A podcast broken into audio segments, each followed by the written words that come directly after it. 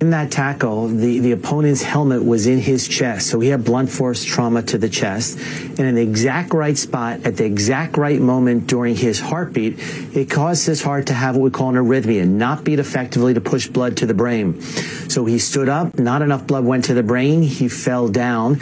What we know with this uh, commotio cordis is this condition, is that every minute you delay uh, char- uh, shocking them, resuscitating them, what happens is there's an increase of 10% of mortality. They started CPR right away, which is great. My hope is they were able to restore the heart rate soon enough to be able to get blood flow to the brain so there's no damage there. It's Cofield and Company, live from the Battleborn Broadcast Center. Five o'clock hours here, Cofield and Company, still waiting on more updates with Damar Hamlin from Monday Night Football collapsing on the field. Cardiac arrest. That was a Dr. David Agus on CBS News explaining what he thinks happened. I don't know that we've got an official explanation of what happened, but scary. And a lot of fans out there have had to cope with it. Players certainly have to cope with it. Football players of all sorts have to deal with this. It was a jarring event. You know, we haven't seen many of these uh, in recent history in the world of sports. You know, there are terrible situations sometimes that happen, like Hank Gathers. He didn't make it. Chris Pronger, he made it. And I know I for you this hit you pretty hard, right? Just it was just disturbing to watch. I mean, just in general, you're sitting there watching, you know, um, a young man basically he I mean, let's let's call it what it was. He he died mm-hmm. on the football field. And then he was resuscitated. We we literally watched somebody die for seconds before he was revived, and someone saved his life. Um, more so than anything, though, I don't want to take away from the tragedy that is a 24 year old talented professional athlete, one of the, you know one of the greatest. I mean, I think you can call any professional athlete, male or female, one of the greatest athletes in the world because they're getting paid to do what they do at the highest level. But the other thing is, Steve, you know, somebody had cardiac arrest today. Somebody died. Somebody also made it. Somebody was revived. Um, somebody yesterday, Tuesday. I don't know their names, and they haven't been in the news, but it's just as important. It's just as their stories are just as compelling. Um, you know, there th- this hit this hit home for um, the Connell family, Brian Connell in I'm sorry, I can never remember what is it again. Yeah. Olathe. It's Olathe, Kansas. Olathe, Kansas. Yeah. Yeah. So his son, Brennan, was pitching for uh, the, his high school baseball team in May of 2019. And collapsed on the pitcher's mound. And he thinks, you know, someone provi- provided a CPR and AED. And that's why um, the father, Brian, he, he carries an automated external defibrillator in his car. Wherever he goes, he has one with him because he never wants to see anybody, doesn't want it to happen to anybody else. But his son is alive and he went on to play. Uh, he finished his high school baseball career and he played college baseball. I found the story uh, just just reading different stories, but this was a young man that nobody would know who he was if this news station didn't do a story on him because they remembered possibly covering this game or this story four years ago, and so they said, "Hey, this happened to a high school kid," and so they went out and did it. My point is that we don't pay attention to things until they happen to big names. I said the same thing about suicide. National Prevent Suicide Prevention Month. Why do we only talk about it in that month? People are killing themselves every single day. They're taking their lives. But yet we don't talk about it until someone like Robin Williams or Twitch from The Ellen Show off themselves. And it's not fair in, in reality. We have to start recognizing these serious things that are taking place in society, in our lives, in and around us. I was texting with my mom earlier. And I'm not going to give out his name. She was like, don't violate any HIPAA laws, please. My mom's frantic about stuff like that. But I'll just say his name is John from the shrine with the local shrine temple with my stepfather. He had a heart attack in his bed, and his wife revived him, and they saved him.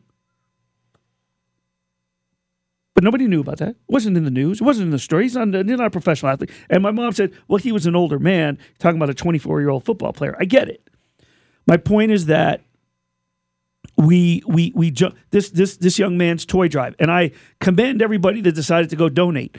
Davante Adams and Josh McDaniels, who went and donated to this guy's to- toy drive, which had less than a million dollars before Monday Night Football, and I think is over seven million now. That's great, but what about donating to, you know, the Heart Association? What about donating to, you know, or or helping to provide, excuse me, helping to provide uh, AED to maybe schools and making sure this this this this gentleman, the Connell family, they helped introduce a bill in Kansas called the Sudden Cardiac Arrest Prevention Act. It requires school information and policies to address sudden cardiac arrest in school athletic activities.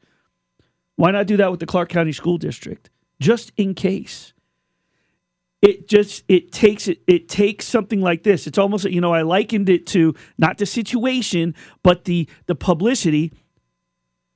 We should be thankful, I guess, for the situations that took place with with Hamlin and Brittney Griner because now more people are talking about wrongfully detained Americans in other countries, specifically in Russia. But nobody was talking about it before Brittney Griner. So everybody that's mad that she was released and not the Marine, well, now nobody. I, I never heard anything about it beforehand. Now, granted, I'm not into politics and I don't read a lot of the news. It's too it's it's two sided one way or the other.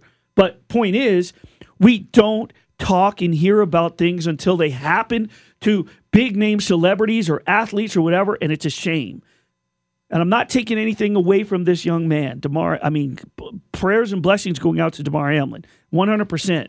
I'm just saying, these things happen every single day. Businesses keep going, life keeps moving.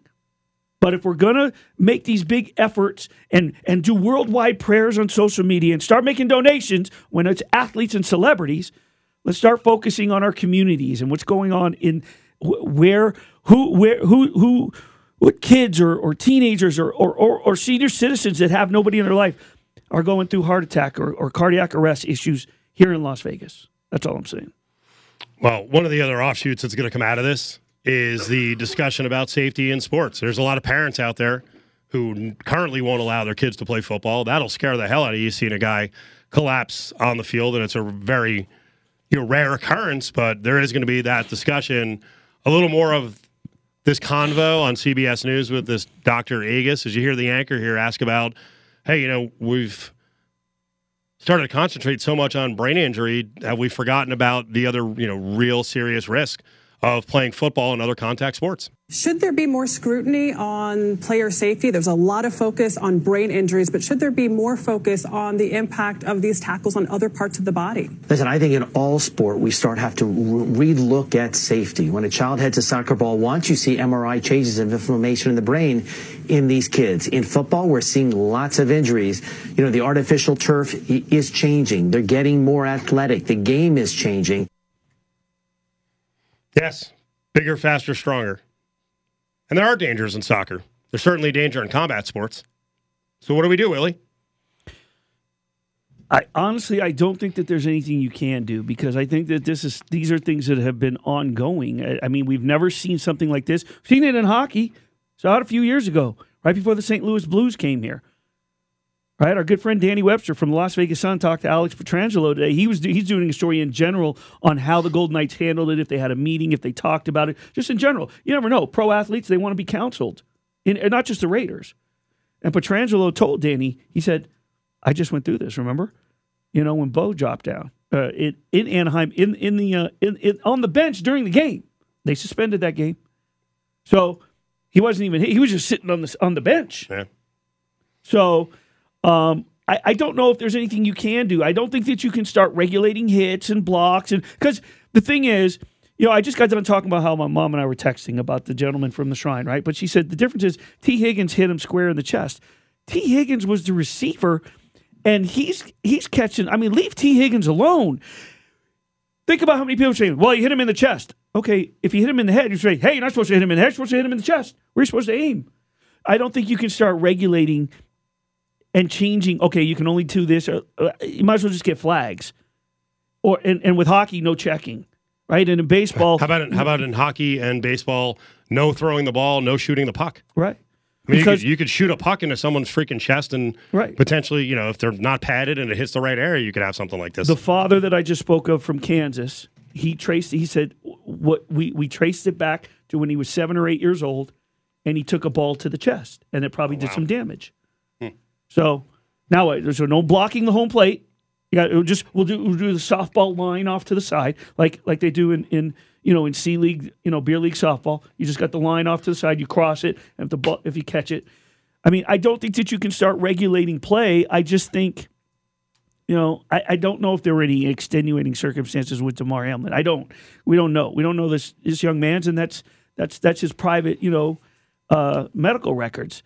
You know, in terms of that, he took a hard shot, and he, and it's scary, and he went down. But the one thing I will say is, it's very rare. We've never seen that there. We saw it. This happened in 2005 in hockey. Happened in 2019. I don't know of any anywhere else. So it's not like it happens all the time. You don't want it to happen again. But in all the years of tackle football, now we've seen this. So it doesn't mean that it's going to start happening or it's going to be a once a year occurrence. I just, you know, I don't know. I don't know if, if you do midseason physicals with some of these guys to make sure. I don't know. I don't know what the answer is. I do know that it would be a travesty to start regulating tackles in areas of the body and changing the rules in in relation. I think I think they're do, done a good job when it comes to head injuries and concussions. But now what are you going to do? Heart injuries? What's going to be next? I don't know. Who wants to go see a Knights game? Right, we got tickets for two Saturdays from now, the 14th. AXS.com. AXS.com is where you can grab your tickets for all Knights games. Oilers are in town. That'll be a vocal crowd, probably a good traveling contingent from Edmonton, Edmonton, and the Knights. It's on the 14th, 7 o'clock start. Two tickets. Ari's got your tickets, 364 1100, caller 7. Follow the guys on Twitter at Steve Cofield and at Willie G. Ramirez, or tweet the show at Cofield and Co. Why do you feel like you will fit into this specific Aaron Roderick led BYU offense? Well, it's a it's a physical offense. Allows the running back to get downhill. Allows the running backs to make one cut and go. Have one read. You know, I really like the way that they do blocking schemes. You know, seven man protections, things that I haven't done. I haven't really been engaged in any seven man protections. You know, just just to be featured in a very explosive offense. Former UNLV quarterback and current voice of the Rebels radio, Caleb Herring is live right now on Cofield and Company. That was the voice of Aidan Robbins on BYU TV. He elected a few weeks back to leave UNLV and the football program to go to uh, BYU. Caleb Herring's in with us. Caleb, how you doing, buddy? I am doing good. Happy New Year, guys. Welcome to 2023. Happy New Year. Nothing to talk about, right? Um, what do you think of Aidan Robbins talking about seven man protection and uh, now being in an explosive offense? I, I think he was a part of an explosive offense. Um, I think whether or not it was as explosive as he wanted it to be uh, is is up for debate. I think the year was kind of up and down for UNLV offensively, but he was a thousand yard back last season and uh, was heavily featured. Uh, maybe sometimes to the detriment of the team, even heavily featured in the offensive scheme last year. Um, so I, I think he will be excited about it. I think there's the the main thing that I took away from what he said in those statements was uh, the the the thought process and getting downhill and being able to just make one cut and one read as a running back, as a runner, and just being able to cut it loose. And that was part of my analysis of his play style. Uh, you remember last year during the season, often at times during the game, I would always say he would he he looks more comfortable and more uh, effective running from the pistol, which gets him shoulder square to the line of scrimmage and downhill faster uh, than running at the shotgun, running lateral to the line of scrimmage. He had trouble with the outside zone play, but I, I think he's looking for a good fit. And the the big thing is for UNLV fans is that not only was maybe he not satisfied with UNLV's offense last season, but now he doesn't even really know what the offense is going to be. I mean, they're still up in the air what UNLV's offense is going to look like. At least at BYU, maybe he has a clear understanding of what the objectives will be for the running game uh, up with the Cougars.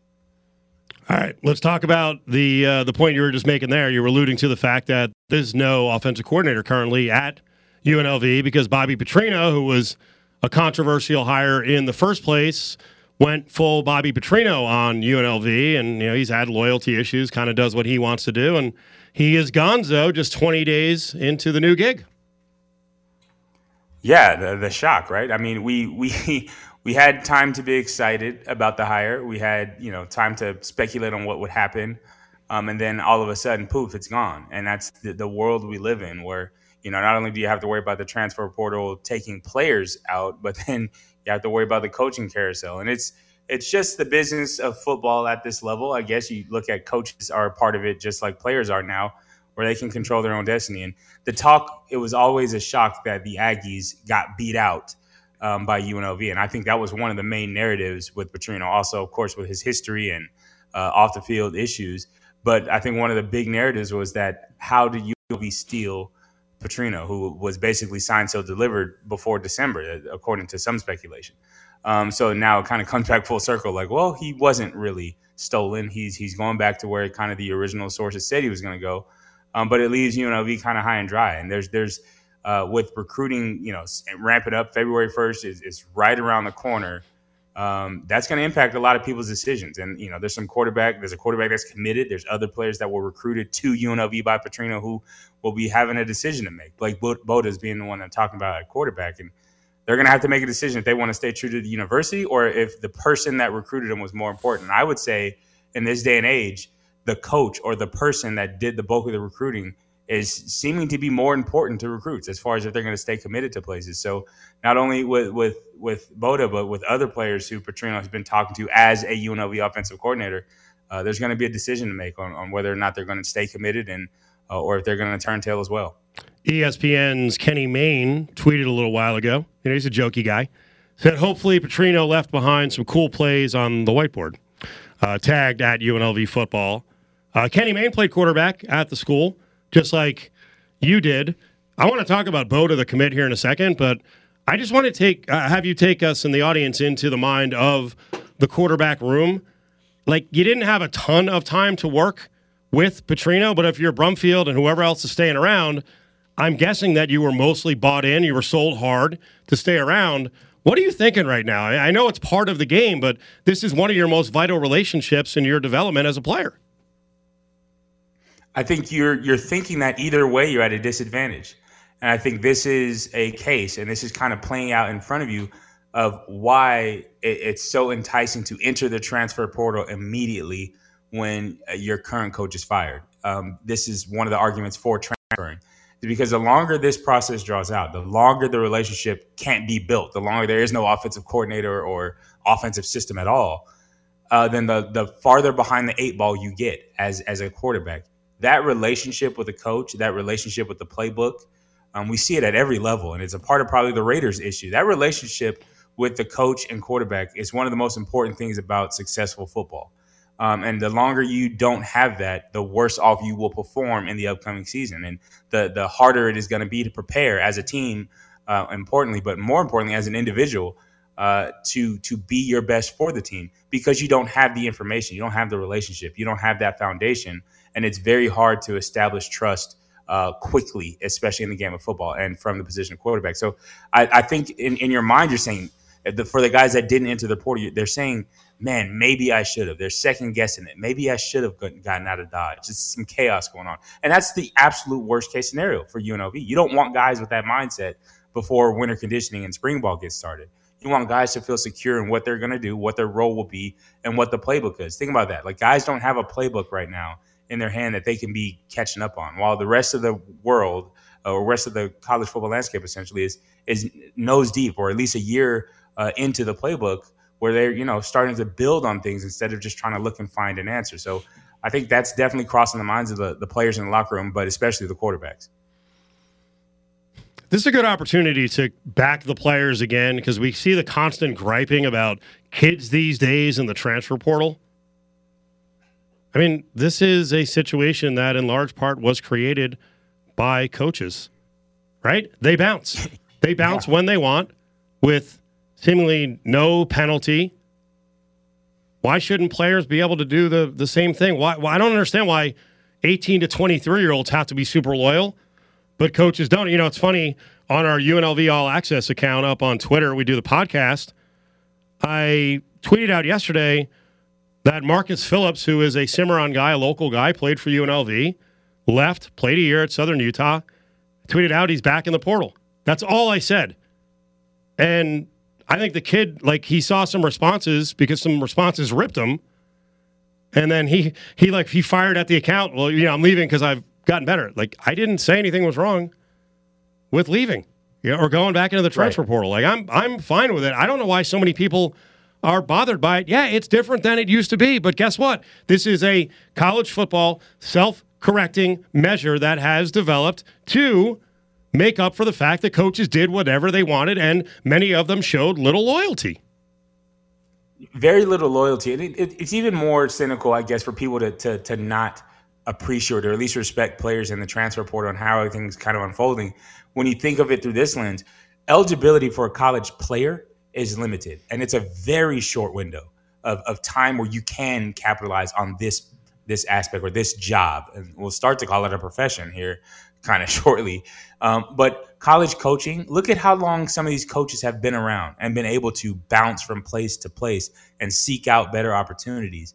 You don't have a big window. So the ability to seek out the best possible window more frequently is almost mandatory when you look at it through that lens. It's it's like why should somebody be trapped in a contract for 4 years or, or 5 years to some program that is going to change a coach midway through. And there's guys that are dealing with right now for UNLV that got brought here by some coach, and now the the the program does a complete 180 to what it was when they signed on. Why shouldn't they be able to leave? Why shouldn't anybody, not just college football players, but anybody in any job field, be able to have the the autonomy to do something like that, the independence to make that kind of decision. Hmm. Uh, and I think that that is that is important for everybody. I yeah. free contractors, right? It cracks me up. Um, yeah, I mean so I, that, I, that's the thing is I don't think fans because I saw a lot of fans get on.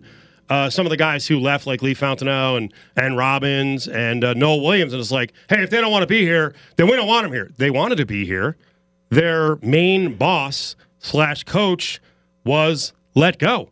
Put yourself in the same situation in your job, would you not be uneasy if the person who brought you in is gone or your bosses are constantly changing?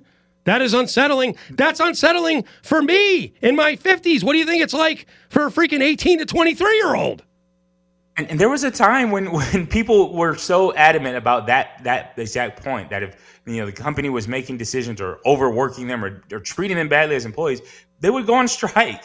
Like that, the, the country would like there was that was a normal thing for people to be like, you know what, this job ain't working. Let's just not go. Let's not do it anymore. That's how important it is for us to have our demands met or have a, a, a cohesive work environment, right? That, but things have shifted so much, and we're just like corporate America style, where it's like we're just clogs on the wheel. Just shut up and accept it and be happy with what you get. It's like no, you you can't get away with that in every instance. And I think it's it's okay for individuals. And I will I would just go on record and say I will never, for I'm a fan of UNLV and alumni. I will never chastise or disown or disavow anybody who decides to transfer and land somewhere else. And it's happened in the past. It happened this season. It's almost become an inevitability right now.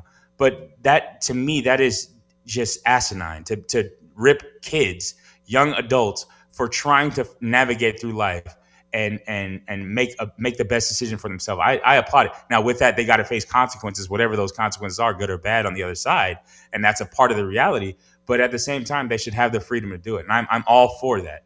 Um, and then for UNLV fans and for, for people in other communities, uh, you have to have a realistic look, and it's something I alluded to before, where the players are attracted to the people that recruit them more than they are to the institutions, especially when you're UNLV. You don't have established traditions, and this is a shortcoming on the university's part. You, you don't have, you can't just say we're the rebels and people automatically drift to you. So they're going to drift to the player to, to the coaches that recruit them. Arroyo, like him or not, had a relationship with the players that were in the in the locker room. So if they now, with the absence of Arroyo, decide to leave, that is a reality UNLV has to face, and it's a reality that more and more colleges across the country, I believe, outside of a couple maybe a handful or so who still have that name recognition, like the Alabamas and uh, maybe you know some other schools in that class where Alabama really gets you know the attention. Even with schools like USC, it's the name that attracts. Lincoln Riley, is the name that turned USC recruiting and yeah. player involvement around. It, it, wasn't USC, which is you know ten years ago. If you'd have said that that Lincoln Riley's name is bigger than USC in college football, it would have been ridiculous to say. Now that's just the reality of it, and I think more people need to get on board with that. The names and the relationships that are established are more more and more important and more valuable in college football. Coming up, Caleb Herring and Willie react to what's going on with the Raiders and Derek Carr slash Camp Carr. Want the skinny on UNLV football? Listen to the weekly UNLV All Access podcast with Cofield and Caleb Herring. A new episode drops each Thursday morning at UNLV All Access on Twitter. Main reason that I believe they're not going to be able to trade him is they have to get some cooperation from Carr to trade him. And why would Carr cooperate with them at this point? I know I wouldn't. Right. And I'm not going to criticize yeah. him if he doesn't. What he should say to the team is, and I wrote this yesterday one, cut me, or two, my favorite line from Goodfellas, F you, pay me. Those are the options. Now, back to Cofield and Company at the Battleborn Broadcast Center on ESPN Las Vegas. All right, let's address what Mike Florio saying there, Pro Football Talk here in just a couple minutes, in less than five, about what's going to happen here with Derek Carr and the Raiders. And for folks out there who have not been educated on this, haven't really followed uh, good voices on this, this is not as simple as Raiders take the best offer from you know one of twelve teams and get to deal Derek Carr. We'll explain why. There's a lot of things going on here, but the first thing I want to continue to build on with Caleb Herring is that word loyalty, we were talking about what fans expect from players and not necessarily from coaches. And a lot of fans ha- uh, hate the transfer portal, unless, of course, they steal other schools' players and it helps them, right? Um, I want to play Caleb. Listen to this one. I want to play David Carr in his appearance the other day, Derek's brother, on NFL Network. And the end of the clip talks about, hey, Derek never complained, which is kind of a, that's not accurate. Uh, but the beginning, he talks about loyalty. This is interesting. Derek Carr has he's said for a long time that I'm only going to play for the Raiders. Mm-hmm. It's going to be Raiders or no one else. So that's loyalty. So he was fully invested. Six head coaches. Khalil Mack gets traded. Mari Cooper is shipped off. Jon Gruden gets fired mid-season. He's going through all this turmoil, right? He never called out a coach. Never called out the organization. Never called out the top brass in the organization. Never said anything. So yeah, that's loyalty. And yet, Caleb, we saw this weekend you played the position, and you've gotten on Derek Carr about leadership qualities and optics and the way he operated when he was with the Raiders. And I'm doing that in past tense because he's not with the Raiders right now. What are your thoughts of him mm-hmm. walking away? And it, like it's it struck me on uh, whatever it was Sunday um, as the Niners and Raiders are in this unbelievable game, back and forth game. Derek Carr's not at the game. Yeah, and it was a, a fantastic game. I mean, Stidham played well. It was a, a, great atmosphere, although you know it ended up in a loss. It, it, looked like a lot of fun to be in that stadium. So, um, but it, it's Derek Carr's career has been about uh, loyalty to some degree, but only as far as it is as playing the role that you're supposed to play. Right? You're the quarterback of a team. You want to be the franchise quarterback. You want to be, you know, remembered as a legend and succeed and all that. So you go out and you say the right things all the time, and that's kind of how I would sum up Derek Carr. I, there's always a question to me of how genuine his position, uh, you know, off the field was, as far as him wanting to be Raider, him wanting to retire Raider, those kind of statements that are meant to, you know, raw the team you're with. That's that's what they're designed to do. I don't know that that means internally you're loyal. Um, I'm not going to say he's been disloyal either because like there's no evidence for it. But there's been hints to me, uh, especially this year, that a lot of what Derek Carr has been doing positioning himself to have a scapegoat, to be able to get out clear where nobody questions him uh, and the, the the real concerns were the things that were around him, and that is a valid point. Let's be clear: Josh McDaniels, uh, the Raiders organization, and that atrocious defense they've had over the length of Derek Carr's career is inexcusable when you want to start comparing quarterback success. Right? Derek Carr hasn't hasn't had a good team around him for most of his Raider career. Um, that's clear. So, so for me, it's it's it's not necessarily a knock to say that he's loyalty is not the priority. It's Derek Carr is the priority and it's a very it's a it's a clever way to do it. It's it's it's manipulative on the media, which he which he has every right to be. It's playing the game. Uh, people are going to paint you like a villain unless you paint yourself like a hero, and that's that's what he's really been doing his whole time at the Raiders. Is is kind of hanging his hat on. I'm a leader. I'm the guy. I'm a football guy. You know, I, I do what I have to do to go to sleep at night. That quote that will live in my mind forever.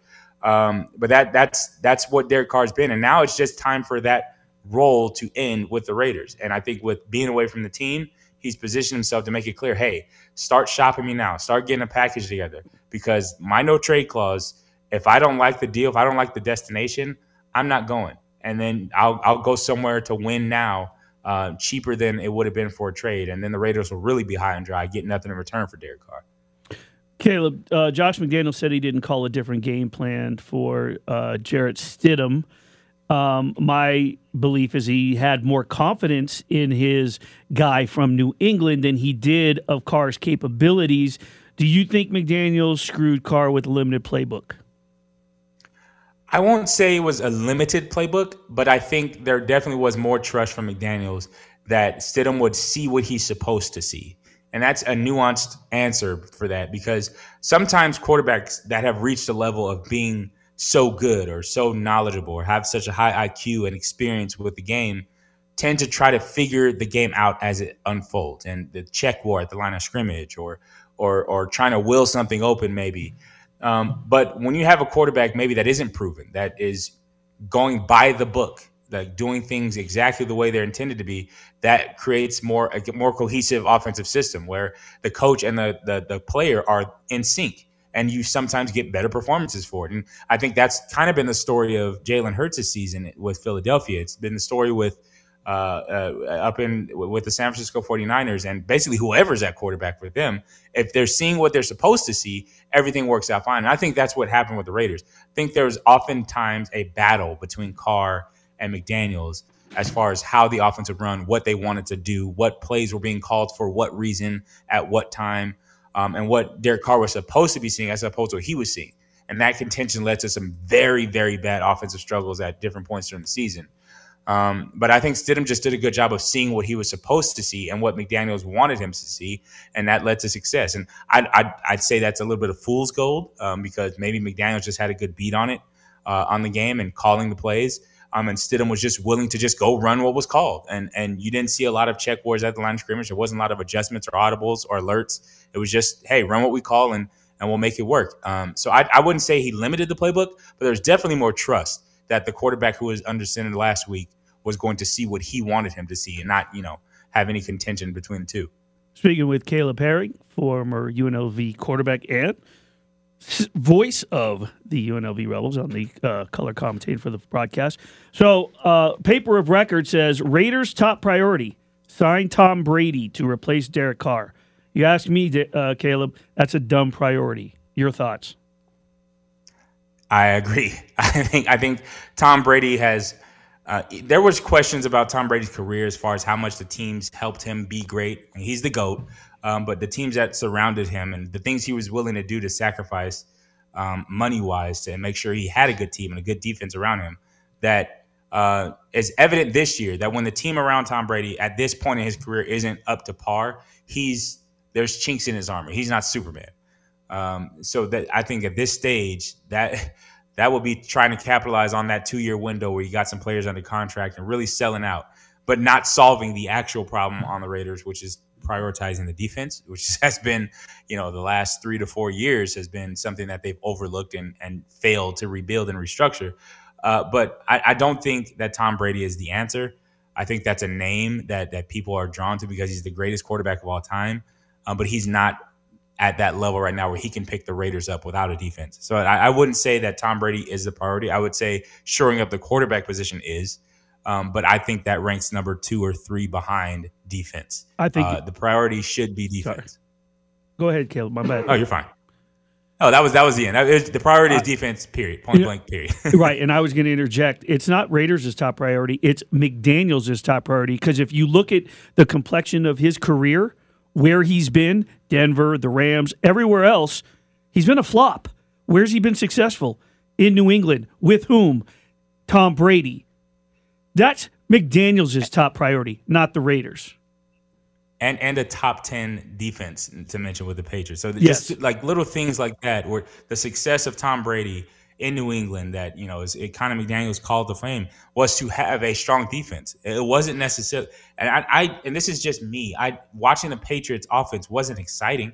It wasn't you know it wasn't the Patrick Mahomes. It wasn't even Drew Brees. It wasn't the Colts back in the day. And I mean, granted, Brady put up some crazy numbers in some seasons, but it, there was nothing exciting or thrilling offensively. It was about when it came down to it in the playoffs. First, get the number one seed, play good defense, and run the ball in the playoffs.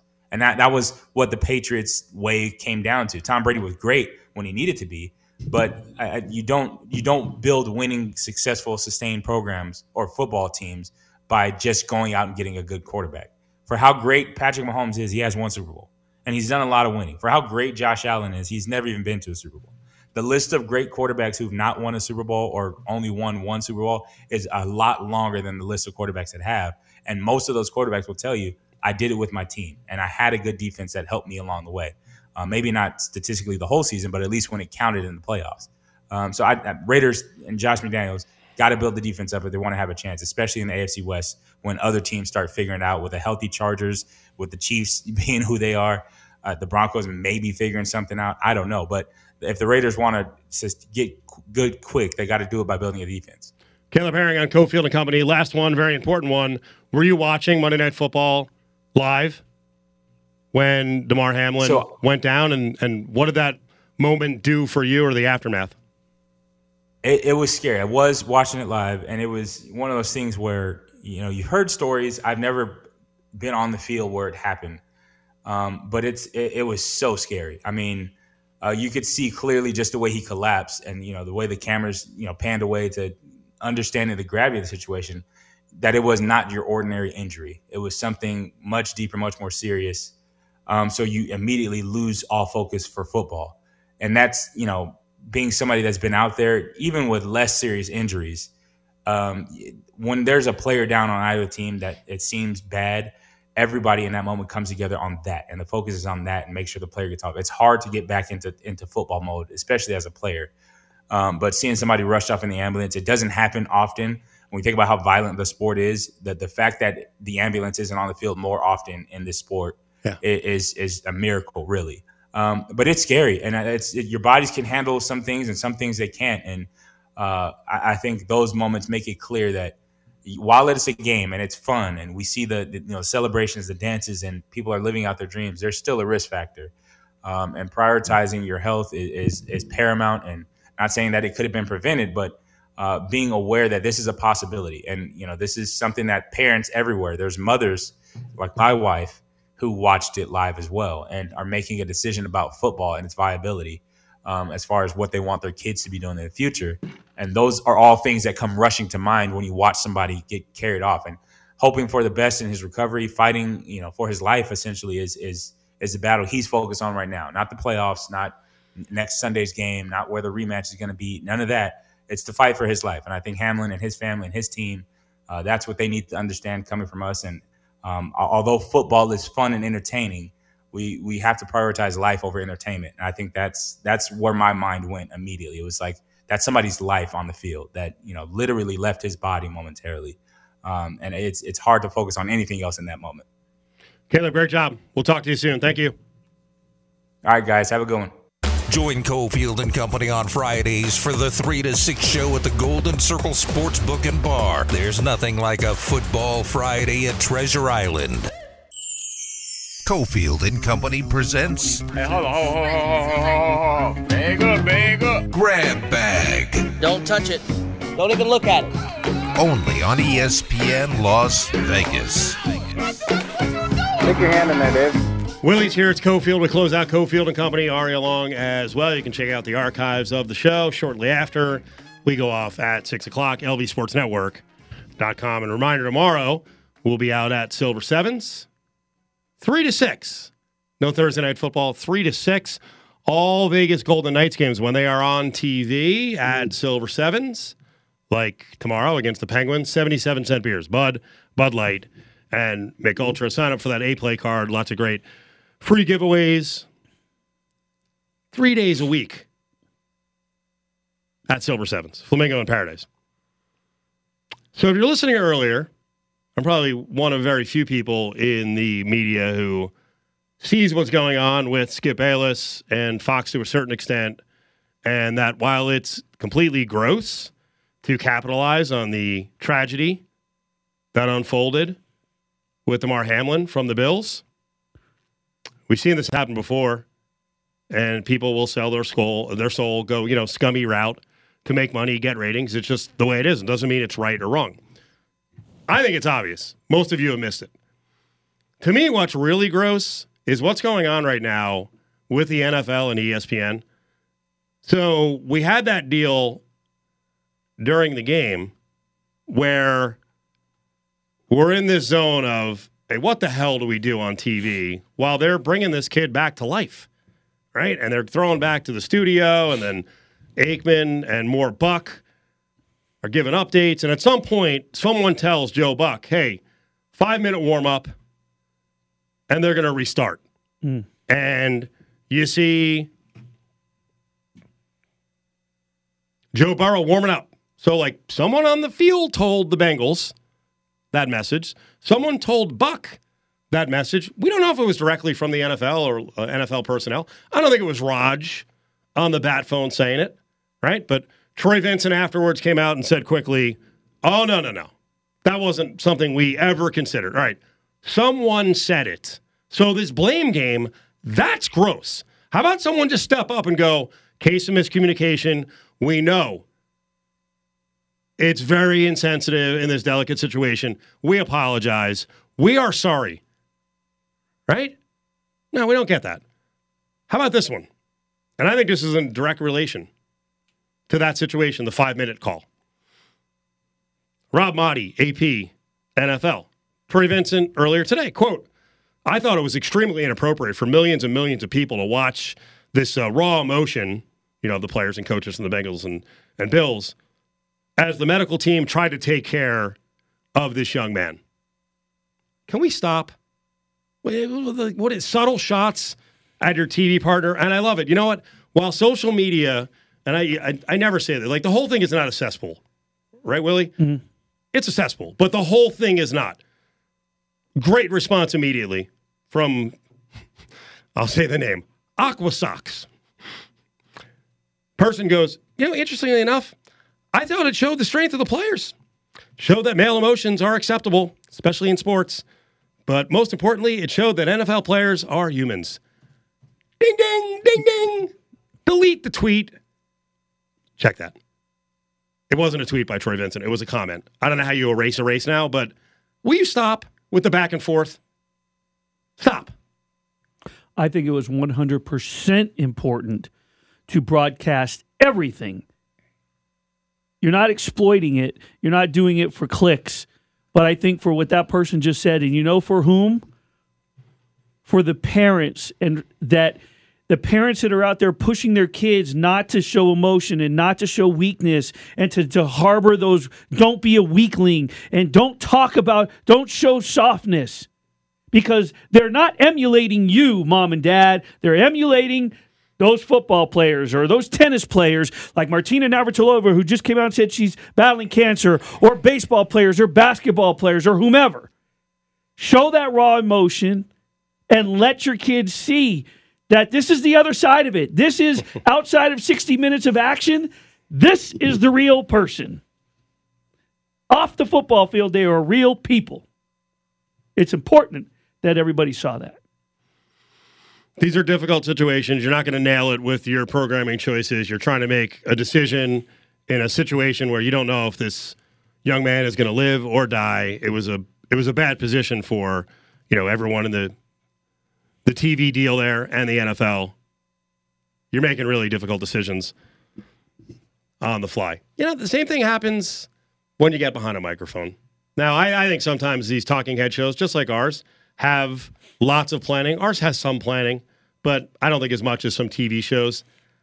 I don't understand what Bart Scott was doing because it sounds like this was planned. Here's Stephen A. Smith. Uh, I thought we were all going to take a little bit of a break here and respect football players and not make silly statements, not be irresponsible. Eh, here's Bart Scott.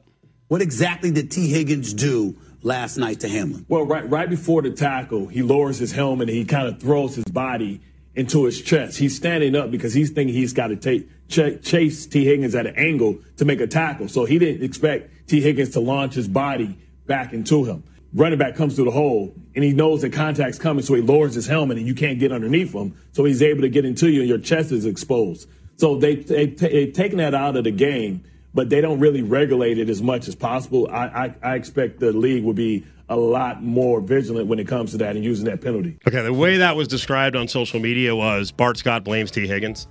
Not exactly what he did. I think again, you got to read tweets. You got to listen to quotes. You also got to watch them when they're speaking sometimes. Um, what Bart Scott said there, because my setup was, you know, irresponsible behind the mic. Bart Scott was simply saying uh, offensive players are allowed to dip their heads, defensive players are not.